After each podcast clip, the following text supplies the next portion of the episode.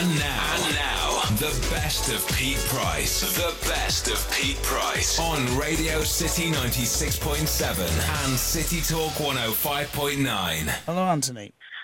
I have Peter. I am. I'm fuming there. I was going to put the phones on, listening to all that music. Why are you fuming? It's a music station. No, but I no, I'm I'm talking. I want to talk, and you're playing music down the phone. Well, you're talking now. So what's?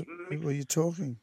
Yeah, I know. Well, I'm ready to go to bed, to be honest, because it's like twenty past one. All right, we'll go to bed. Put the phone down. Well, I'm not going to put the phone down, am I? What What are you doing anyway? I'm doing a radio show. I've been ringing you on your private line. Yeah, I'm doing a radio down. show. Of course, I've put the phone down. I'm doing a radio show. No, you're pressing and letting me listen to you. No, I'm not doing anything. I'm switching my phone off because I can't understand why you'd be ringing when I'm on air. What's the To speak point? to the BNP man. But what's the point of ringing when I'm speaking 'Cause I on air? wanted to, I wanted to say So then you to the ring to BNP Jonathan. Then you ring to Jonathan on I was seven oh telling eight. Jonathan to not tell you to answer it, and he's saying, Peter's. No, how do. I? Excuse me.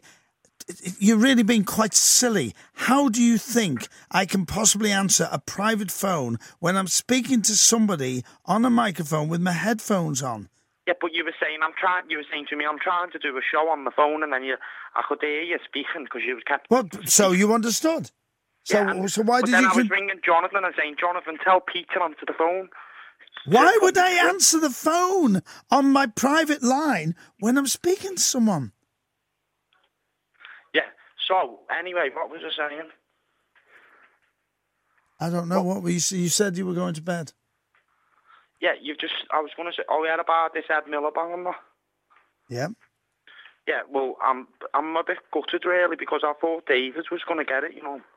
Right, but he didn't. Ed did. I know, yeah, but did, did you, what did you think? I'm not a Labour fan, so I'm not interested. Well, I am big, but what I was thinking is because I seen how gutted he was in his eyes and that, you know what I mean? And I was thinking, oh, it's bang horrible. Nobody likes to lose. No, but I mean, I don't think they've got the right man in standing now, you know what I mean? But uh, that's why he's- before, I think if if David would have like won the um, the leadership contest, then I think maybe Labour definitely would have won the next election, guaranteed. But now the, now he's in um, with Ed Miliband, I don't thi- I don't think it's going to be straightforward as what they think, you know what I mean? Because I think David Cameron's a bit of a better speaker than what Well, Ed an awful, Miliband. an awful lot of people don't agree with you. Well, I That's why so. they voted for Ed.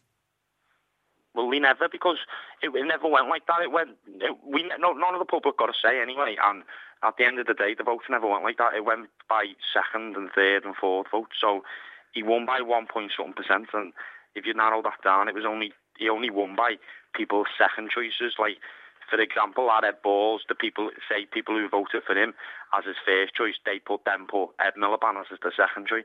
So that's how the voting system worked out. So in, no one voted for him really. You know what I mean? right. Well, and then the whole British government have been conned. The people have been conned. The Labour Party's been conned, and they all stood up and applauded him. No, but if at the way they voted on the voting I'm system, actually not interested in the way they voted, to be but what are you interested in? Soapland with Pat and all It doesn't matter what I'm interested. It's none of your business. Let's- I happen to be not about- interested in the rubbish you're talking about. Well, do you rather speak about Deirdre Barlow? I don't what- speak about anything. I'll speak about what I want to speak. about. You live your life, I'll live my life. Let's not cross paths. It's better that way, Anthony. Yeah, but you're saying, oh, come on, Pat. What are we? What are we? It doesn't matter what I say to Pat. It's nothing to do with you in any shape or form. Nothing to do with you. I've been doing that for 20 years and it's a feature that a lot of people like. So it's nothing to do with you at all. What sure I do, thank would- God I don't have to meet you or speak to you all the time. I think you're the most aggressive, horrible young man with a very strange attitude to life. Well, let's put it this way, yeah. You you you'd rather speak about Soapland? It doesn't matter what I'd rather speak about. You are welcome to talk about what you're talking about. And I have subjects every night. I speak about the soaps 15 minutes once a week. The rest of the time, I have interesting debates, which I had tonight about racism, and we have interesting conversations. So it's not all about soaps. So you don't listen, evidently, because you don't know what you're talking about.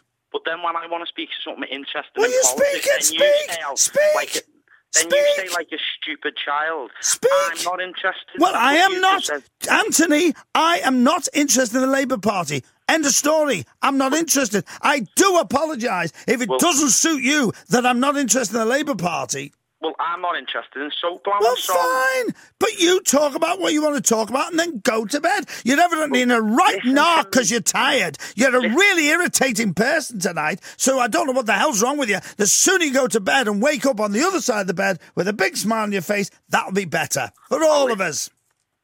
No, you listen to me, mum. Little, little man. Don't call me man. Don't call man. me man. I said little Don't man. call me man. Or I I will cut you off. Don't you call me. I'm not your man. I said little man. Well, little man. Don't call me little man. Oh, sort your cap out. What? I said sort your cap out. I haven't a clue what you're talking about. You're talking double Dutch now. Oh, that echo cap you had on the other day. I don't wear a cap. No, you had an echo cap on when I seen you on. I don't wear a cap.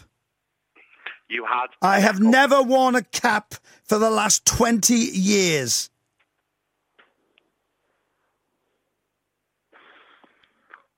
Well, did you hear about my accident on the farm? I want to know about the cap. You're so full of yourself, you see me in an Echo cap that I've never worn. What planet are you on? Are you on Zog or something? Are you one of these that voted for David Lin- uh, uh, Miliband? This Oh, is the wait. man who doesn't even know what I wear, sees me in the street and reckons I wear a cap, Well, an I had, Echo cap. I had a bit of an accident on. I'm not interested in your accident. I want to know about the cap. Um, well, I seen you anyway driving up past the smart car, and you had this echo cap on, and you was waving like everyone in the cars. I was waving everybody in the cars with an echo cap on. You really need to get to bed, Anthony. You really are grouchy and irritating, and you evidently need your sleep because you're not making much sense, Anthony. Well, I was just you anyway about this farm. I'm I've not tried- interested in your accident. Well, I've tried. I'm I've- not in the slightest interested. I'm actually more interested in the Labour Party. Well, I was saying. Yeah, I'm walking across the farm, yeah.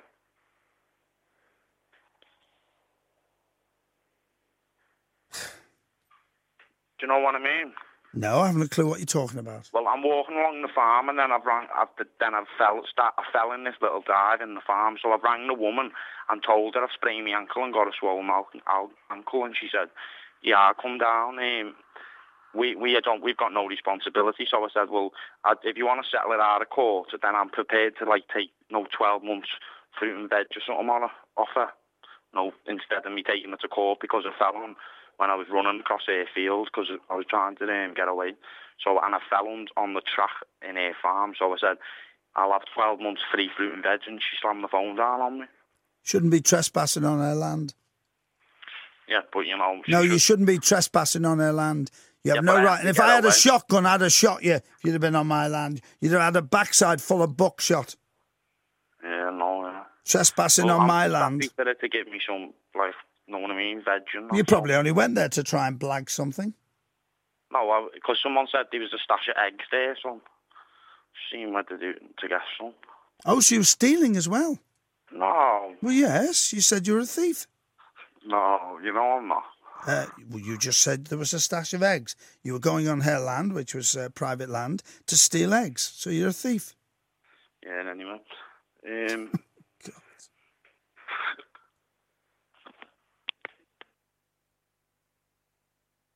The other person has hung up. Thank God.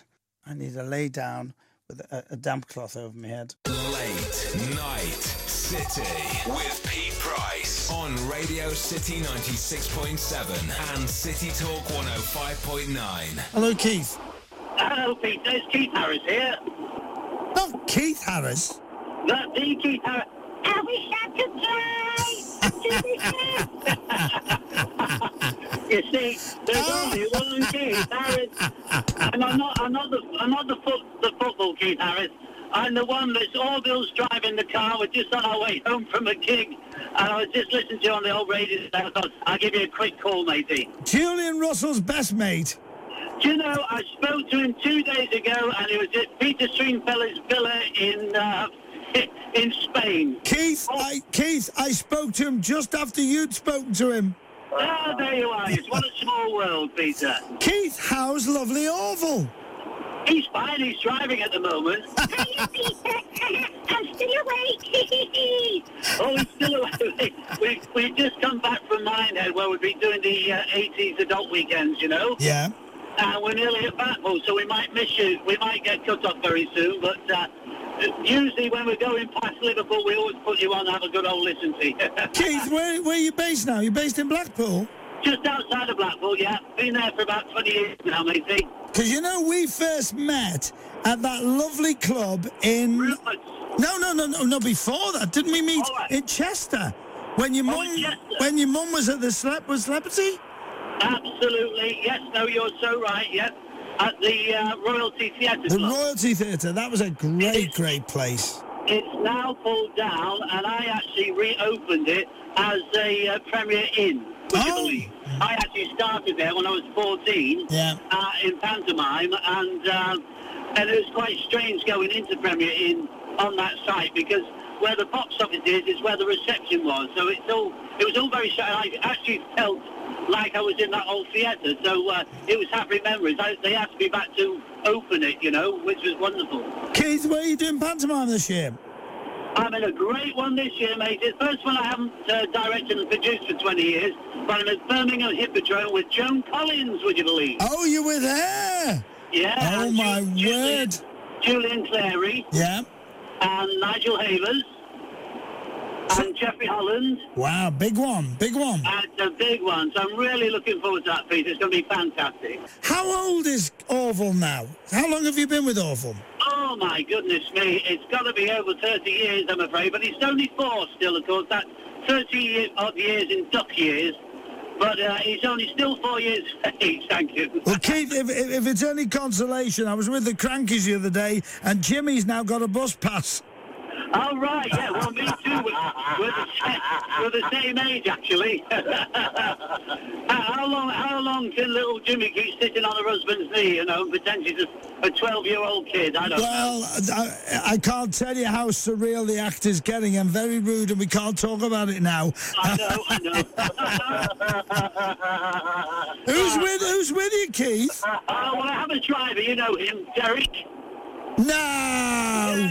Derek. Oh, not Derek from the Black Abbots. The Black Abbots, a little and large, yes, oh yes. Oh, Yeah. he always used to moan, did our Derek? Oh, he still does, he still does. Drives me up the wall, but there you are. How are you, Derek? Very well, Peter, you? Oh my word! Every time we, every time we had a quiet week at the Shakespeare, Mike Hughes would put the Abbots in.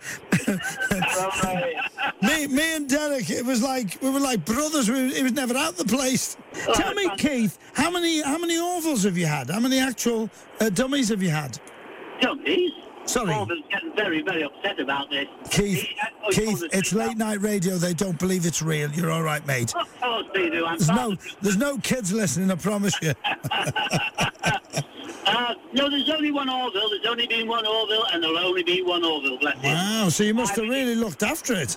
Oh yeah, he gets a facelift every year, you know, and I, I wish I could join him actually. He gets a, a nice respray and a, a you know a new coat every year, and Yeah. he's still out there doing it and doing it well. I mean, we just played for two and a half thousand people there at, at Butlins, you know. As I say, we do this uh, the adult show we've been doing for quite some time now, and um, the way that's the way it's gone. You know, I would say a good seventy percent of my work has been doing the 80s uh, weekends and all Yeah. the adult, which is great to, as you know, I've been put into that pigeonhole for so many years as being known as a children's entertainer. So, you know, as things move on, you have to move on. And uh, if I hadn't diversed into doing that, I, I don't know what I would be doing.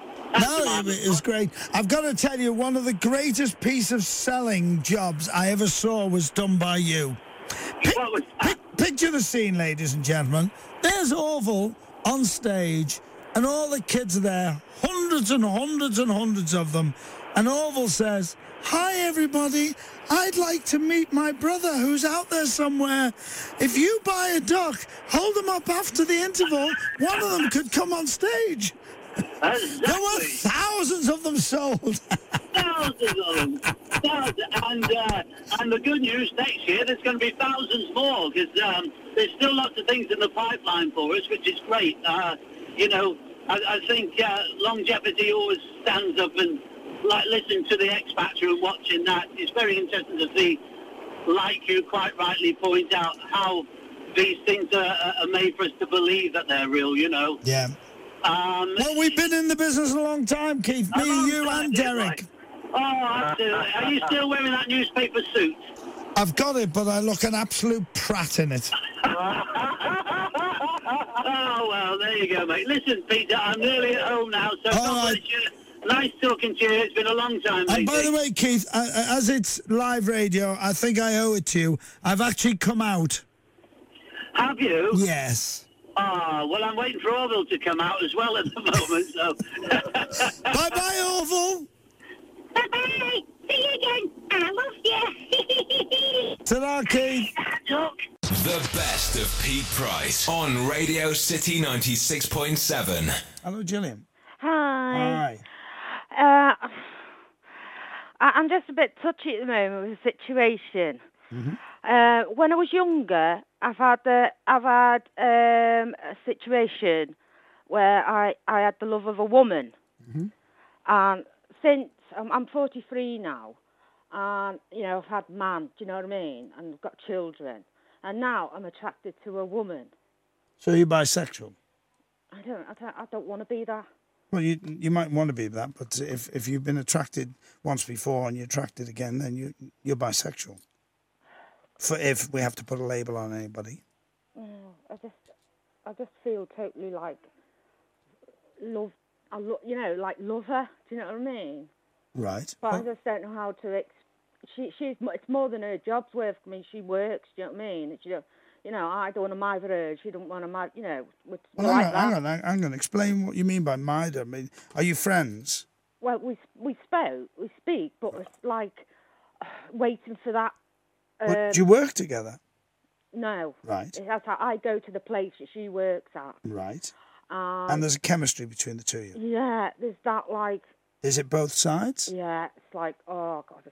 When I see it, it's like, So what's what's the problem with you? I just don't know how to. I've got to approach her because it's more than her job's worth. Do you know what I mean?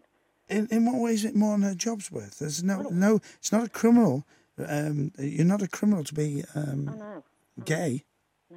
So you know, a job won't be affected if if she is not out or she's never felt like this before. Then it's it's very difficult for her because you you're uh, opening feelings that she you know she's never experienced before. If that in case in fact is the case, um, I would say that I would just let nature take its course. I would just just carry on. Uh, have you been for a drink with her? No, and that's what I'm getting told to. But it doesn't feel right. Right. Well, I- don't do it until you- it would you- feels right. Would you like to come out with a drink with me? You know, and stuff like that, or you know. Yeah, but you don't say it like that. You just say, you just say to her, "Hey, you know, we should go for a drink sometime." She'll say yes or no. Yeah. But if you do it casually, if you don't put pressure on, we should have a drink. You know, but if you say, "Hey, why don't we go for a drink one time?" If you do it that way, Or casually, you know, get. you know, and just get to know each other. Yeah.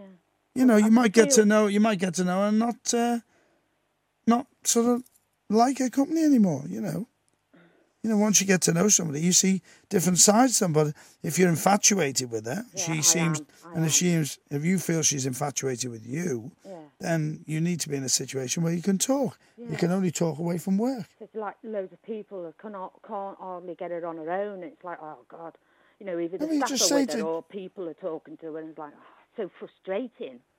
And I've wrote a letter, but I don't want to give it to her now because that's like easy way out, isn't it? Give her the letter, and that's it. I wouldn't put anything on paper. No. She's a total stranger to you. Yeah. That could go into anybody's hands. What you need to do is when you get a, a low one a day, just say, hey, you know what? what? Do you fancy going for a drink one night? Yeah. Just that. Your mates. What? Yeah. Your mates go out for drinks. Yeah. And then go out for a drink with her and see see how it goes. Yeah. You'll get the same feeling. You get the vibes from each other Yeah. if they're there. Yeah. But I wouldn't put anything, anything in paper. No. Not in any shape or form. Just very casual, no pressure. Just say to her, fancy going out for a drink one night? And she'll say, Yeah, I'd love that. Or she'll say, No. Yeah. All right. All right then. All Thank right. you very much. Let me know how you get on, Gillian. So I'll be interested in that. Hello, Carla. Hiya, Pete. Hiya. Um, I'm just wondering if you can sort of help me in, in any way. Um, my little boy's had has got Tourette's. Right. He's had Tourette's for the past what four years, five years. Mm-hmm. Um, I've contacted the Tourette's Action Group, but unfortunately, there's no support in in this area. They've set up a group in Manchester, um, and I went along to that one, and there were six mums there. But it's just so difficult to be able to organise my time. I've got three other children, um, 18-month-old twins, Yeah. and and an older daughter, and it's just quite difficult to be able to to sort everything out. And I just wondered if there was anybody in the area who was in a similar situation and had a child with Tourette's. I know it's quite rare, um, and I was quite pushy, so Tom did get diagnosed quite early. Yeah. But um, but it'd just be nice for him to meet somebody else. He's he's 11 and a half now. He's just gone into senior school. Um, and I think sometimes, even though he deals with it quite well and is quite open about it, um, people don't understand fully. Um, he doesn't swear. He's not. He doesn't shout out. He just looks like a very twitchy little boy. Um, but sometimes he asks questions that I just don't know the answer to. Yeah. Um, and we go and see a psychiatrist, and she's wonderful, but she doesn't know what it's like to have Tourette's. I don't know what it's like to have Tourette's.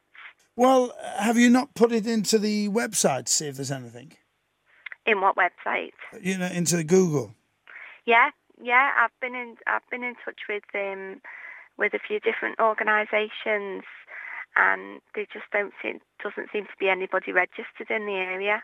So I don't think if that's the case, then I, I don't think there's much chance of. I mean, it's great that you're putting it out, but uh, it doesn't sound as if there'd be much chance of finding anything here.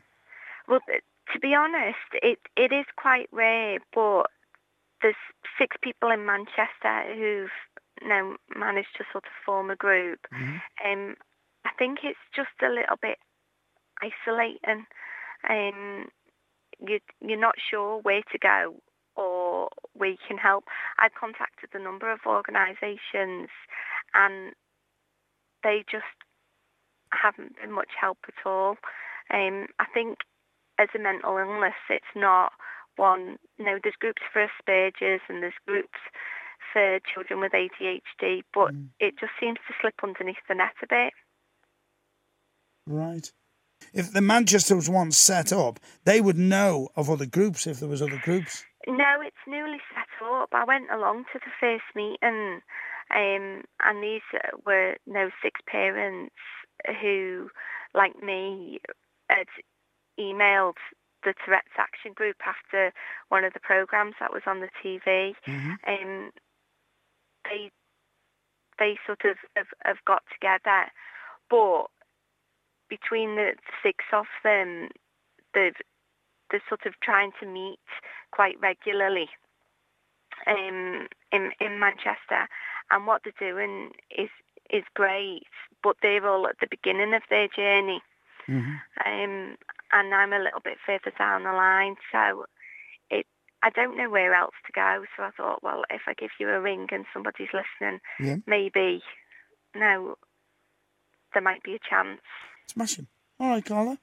All right, thanks a lot for that, Pete. Late Night City with Pete Price on Radio City 96.7 and City Talk 105.9. Pawnbroking. Fascinating subject. We're going to find out what it's all about because I know nothing about it at all. Luckily, I've never had to use this the facility, uh, but we thought we'd get in one of the experts, somebody who's been part of the history of Liverpool. Certainly, the company has, and we've got uh, Hayward Milton with us. Hello, Hayward. Hello, Peter. I've got to ask because I've never met anyone with the name Hayward. Where did Hayward come from? Well, you might have met somebody before. Hayward's an old Anglo Saxon word, uh, and it's originally the hog warden or the hay warden who looked after people's hay or their pigs. Um, I'm afraid there isn't a version for looking after people's jewellery, but I suppose it's in the genes, isn't it? Got to ask, uh, what did you call at school? Uh, Haywood. You've got the full title. but you, honestly, I mean, I've known you for a while, but I honestly don't know anyone called Haywood. So you're my first. My first Haywood. I'm glad to boast that I'm your first, Pete. Now, give us the history of Milton's first of all, because Milton is is part of Liverpool, it's part of Liverpool's history. That's right. My great grandfather uh, was a manager of a pawnbrokers called Whitaker's. Uh, and he was given the chance to buy the business, which he did. Uh, and as it uh, carried on, his sons wanted to go into the business. As I understand the story, uh, they were away fighting in the war and so on. Uh, wanted to come back, wanted to come into the business, having missed that chance to train. Wanted to be been trained as a barrister, I believe, but uh, still wanted to come into the business. And he said, "Okay, but it's one man, one shop.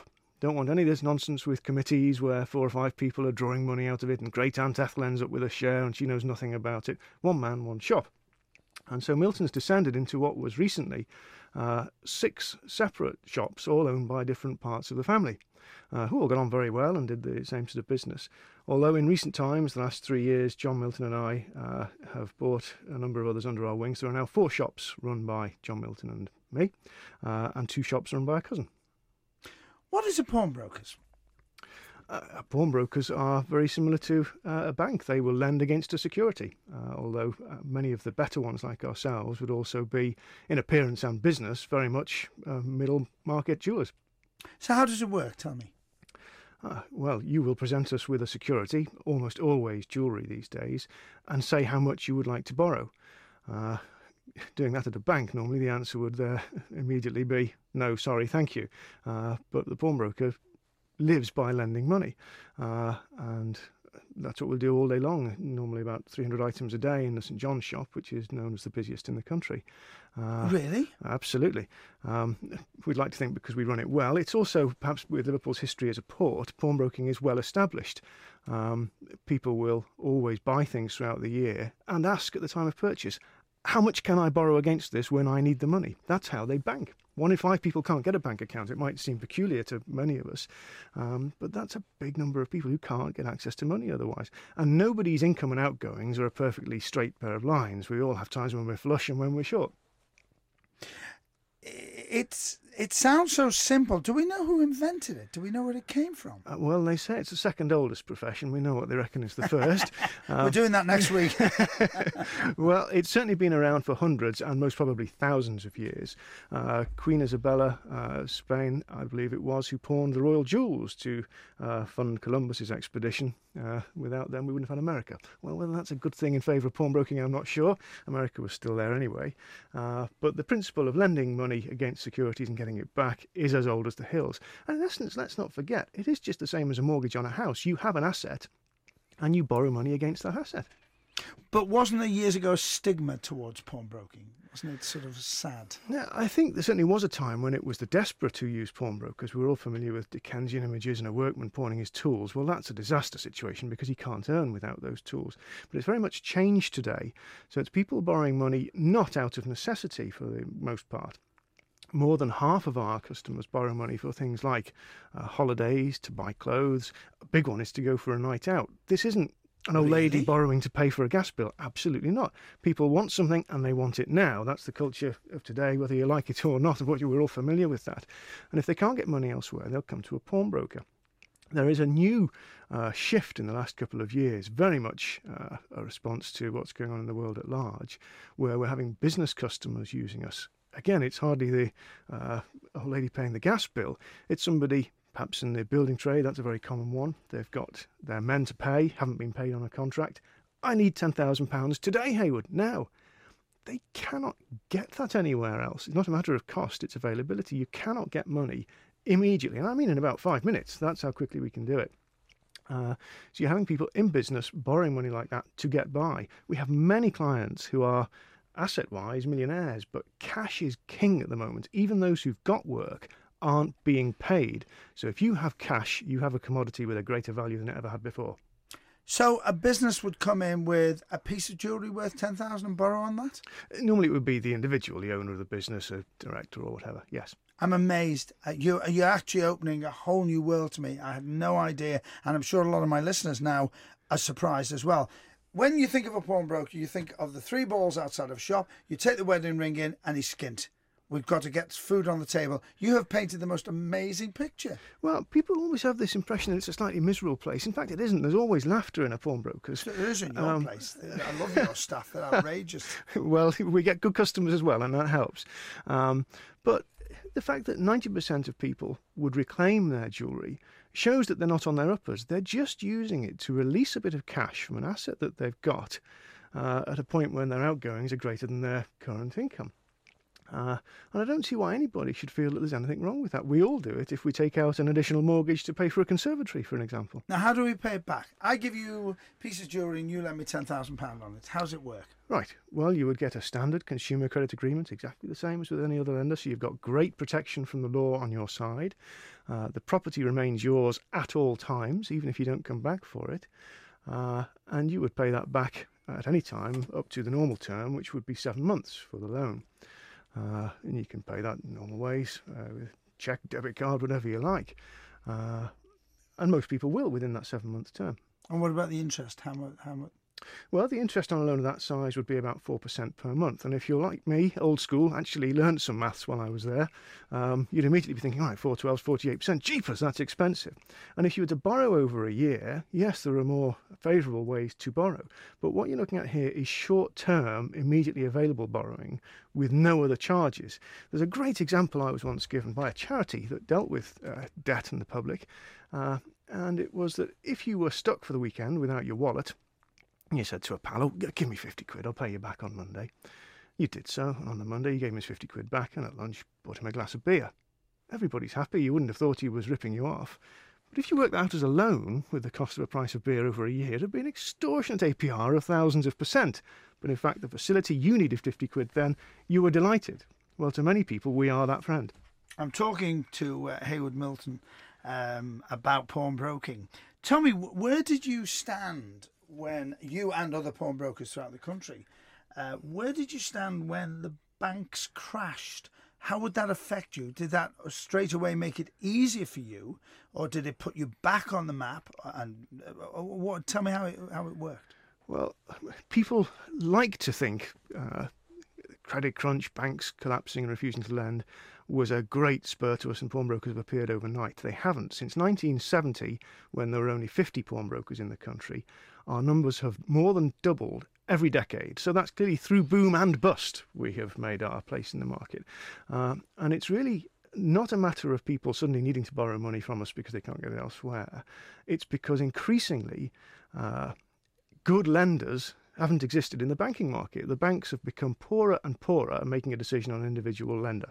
Decisions are made at head office rather than the local bank manager, as it used to be. He would say, Mr. Price, I like the look of you. I knew your mum. Smashing, you can borrow X amount. Uh, banks can't do that anymore. Uh, where the pawnbrokers have been in a position to lend very readily, we do so, it's our business. Uh, and so, through different times uh, and for different reasons, whether it's people wanting to borrow money to buy properties, as it was 10 years ago in Liverpool, we get plenty of people borrowing 20,000 to buy properties they got at auction, they'll pay the deposits, uh, to times now where they are borrowing because they can't get the money elsewhere. It doesn't matter. The reason of our success is that we have been accessible lenders uh, ready to help. Tell me, um, how do you check the jewellery? Uh, it's not stolen. I mean, I know you're a very clever man, and your staff are, are, are excellent, and you really know what you're doing. But what about stolen jewellery? Well, you're very kind in your compliments, but still, it is a problem that we face. We can't know every customer that comes to us. The first thing is to check that the customer is who they say they are and that they live where they say they live. That's and you going- do check that. Yes, and that's going to put off most of the baddies. Uh, an awful lot of jewellery you can detect if it has unique numbers on it. Watches are fantastic. I don't understand why the baddies keep targeting watches in their jewellery raids because uh, they're the most uniquely numbered items of the lot. And indeed, we get perhaps 10 or 12 arrests across our shops in the year with watches that we've spotted as being on the stolen lists. It can be harder with diamond jewellery. Uh, but we are, as I hope Merseyside Police would confirm, indeed we help them in many cases, so I trust that they'd say that, um, a great friend to the police because we're constantly looking out for items that have been taken. We've no interest in messing about with stolen jewellery. There's plenty of business for us not to be tempted in the slightest. And to give you a statistic of the total loan book that we have across our four shops in Chester and Merseyside, uh, it is less than 0.002% that involves any police inquiry at some stage down the line. And most commonly, that will be a spouse who's pawned the husband's ring or something like that, a child's pawned the mum's ring, that sort of incident. Tell me, uh, you mentioned it belongs to me, so I bring in a necklace or whatever, and it belongs to me, and it's mine forever. Uh, what happens when I die? What what happens about that? What, Uh, well- you must have you must have a, a safe or something where there's lots of stuff that's never been claimed. No, we do end up selling it, but it's a most peculiar situation in law and going to become ever more relevant on the 1st of January. Let me tell you why.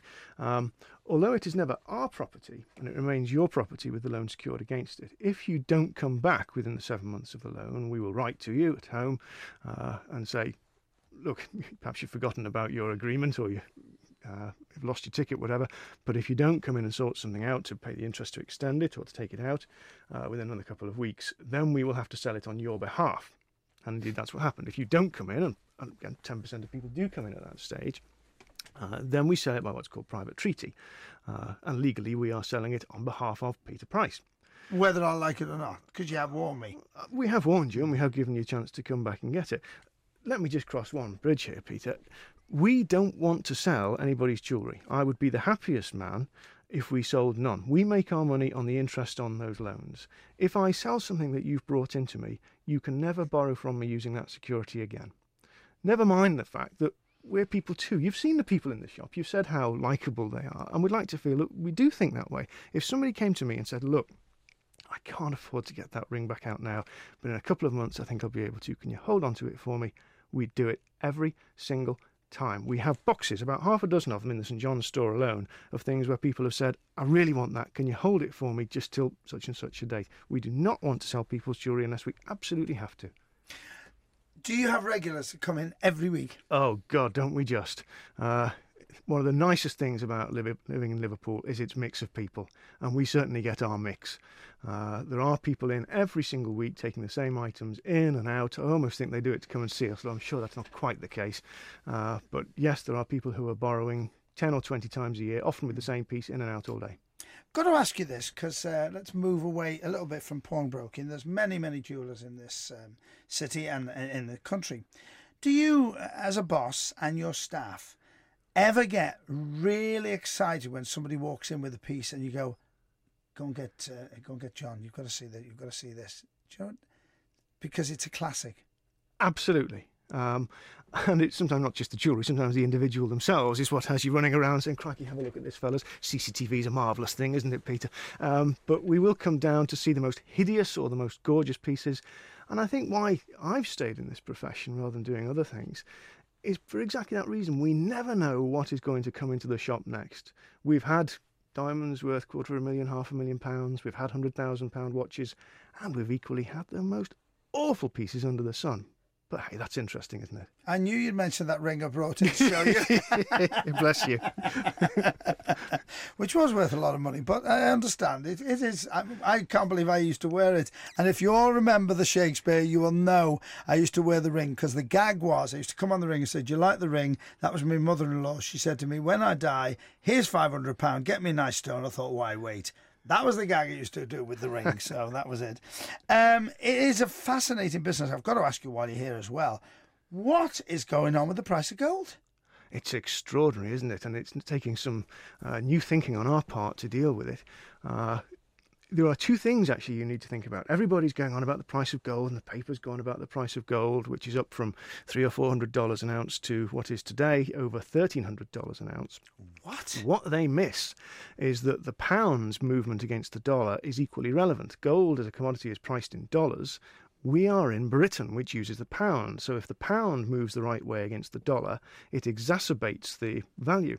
And in fact, because the pound is today trading about $1.58, where at its highest it was about $2.10, the gold price uh, today in Britain, which is particularly relevant, is extraordinarily high. Um, could it go higher yet? Well, I have to say, I believe it will.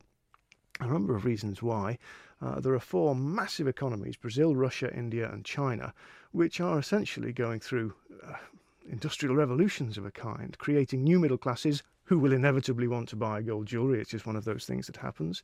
The industry itself su- sucks up gold. Uh, it's used for industrial purposes worldwide. So you have a lot of physical demand for it.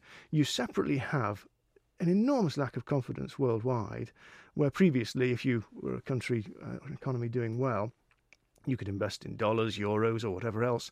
What isn't looking shaky these days? Well, gold is the answer. Uh, and there are massive economies, again, like India, who have been buying hundreds of tons of gold, all supported by worldwide need for gold jewellery. It's an old jeweller's maxim, and there are various indecent versions of it, which I'll perhaps tell you off air. Um, but the maxim goes along the lines of so long as men fall in love, get married, take mistresses, need to say sorry, they'll be buying jewellery. I so tell you what, you really clean that up. tell me, we see people advertising, "We'll buy your gold, we'll buy your gold." Yes. What um, what happens to it? So I, I, you buy a load of gold. Is it melted down? Do you keep it? Do you put it in your safe? Forget about it? What what, what happens to it? I think almost all the people whom you see advertising that gold will be sending it to the refiners and bullion dealers who work on tiny, tiny margins. Uh, we will get, for example, if we send 10 kilos of gold off, about 98% of what the gold price actually is on the day. Uh, but that bullion dealer will have already sold that gold to a big manufacturer, perhaps a supplier of goldsmiths or somebody like that, who's trying to cover their risk of the gold price going up even higher. Uh, so it's all about quick turnover. The low margins have become incredible with so much new competition in the market. There are a lot of fly by night uh, stalls set up in shopping centres and elsewhere. You've seen the adverts on television. If you have a day off work, at least I'd sit there and watch the things and think, jeepers, this is boring.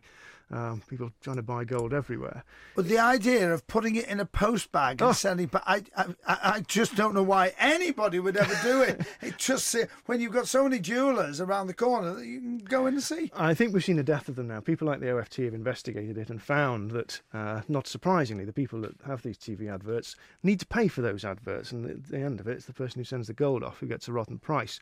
It was shown by a survey that, uh, on average, your high street pawnbroker, because most jewellers didn't buy in gold at the time of the survey, but your average high street pawnbroker paid four times what the TV advertisers were paying. Uh, they've not had good press, and I think quite rightly so. Tell me, as as a pawnbroker, uh, is it just jewellery, or can people come in with paintings and sculptures and? Well, there are a number of specialist pawnbrokers who do that, especially. So they're specialist ones. Oh, well, we all have our own little specialities. Uh, there are a couple in London who will specialise in antique silver and uh, art collections and so on because they're in the same street as Sotheby's. They can quickly take an artwork in and say, "Can you confirm this grand old mm. master is what it is?" Um, and then big sums accordingly. And Sotheby's itself, a couple of years ago, tried pawnbroking. They were, we called it, I think, art collection loans was their description of it. Uh, but jewellery is by far the greatest component of the security taken in by pawnbrokers. You mustn't confuse us with the buyback shops, a wholly unregulated, different industry. You don't have the protection that you do with a pawnbroker. Um, but even within that little subset of lenders, the pawnbrokers, there are the vast number who lend on the weight of gold. It goes on the scales, and that's about it. And what has recently been termed within the industry the super pawnbroker, of whom Milton's were described as the um, prime example, who will specialise in the better quality pieces, not just the sovereign rings and gold rings and other nice pieces, which we all sell, but in the £20,000 watches, £50,000 diamond rings, the nicer pieces that really need some expertise and who are increasingly belonging to customers who need our service. Did you say there's changes on January the 1st? Indeed, yes. This was regarding the sale of items that a pledgor had brought in. And because we would be selling a forfeited pledge on behalf of the pledgor and not selling it as our own property, the business, uh, then it's not subject to any VAT. Uh, now, VAT is going up from 17.5% to, to 20% on the 4th of January, it is actually, rather than the 1st. Um, that will make no difference to the bargains that people can find in pawnbrokers. They can still get it with no VAT included at all. And a lot of people have been doing that. The number of pensioners, funnily enough, Canny Bunch, who've been buying gold at a great rate over the last couple of years is extraordinary. We've had them emptying their banks of their savings, coming in, £10,000 comes out of a shoebox. I'd like as many sovereigns as I can, please. And at the time, we perhaps thought, oh, well, you know, this is at your own risk. You might be a bit naive. Canny Bunch, most of them have done very, very well out of it. Really? Really? Yeah. Uh, well, they thought that the banks weren't a safe place for their savings to be, and you can see why they were right. Well, yes, because we, we, it happened that way, though, didn't it? It was it was scary. I mean, you as a jeweler must have worried when you saw what was going on with the banks, and we found out the amounts of money that were going missing. And if the government hadn't bailed them out, we would have been in the doo doo. Oh, heavens above, that's a big question to ask a little pawnbroker, Peter. I don't think it concerned us ourselves, um, but certainly for the wider economy, it certainly did. Uh, there have been some absolutely potty uh, activities going on from the banks. And what's it seems crazy and so clear to everybody that I've spoken with in business since is that they're compounding those errors now. Uh, they're not lending to perfectly safe bets in terms of business or individuals. They will not lend money unless they absolutely have to. And that's one of the safest ways to make money for a bank, I would have thought, was lending money. It certainly is for me, and that was the old business model. You lent money at one rate, you paid savers at another, and the difference was what you made for yourself. Uh, they've become too clever by half, and they're not up to the job. Got to ask is Liverpool the capital of the world for sovereigns?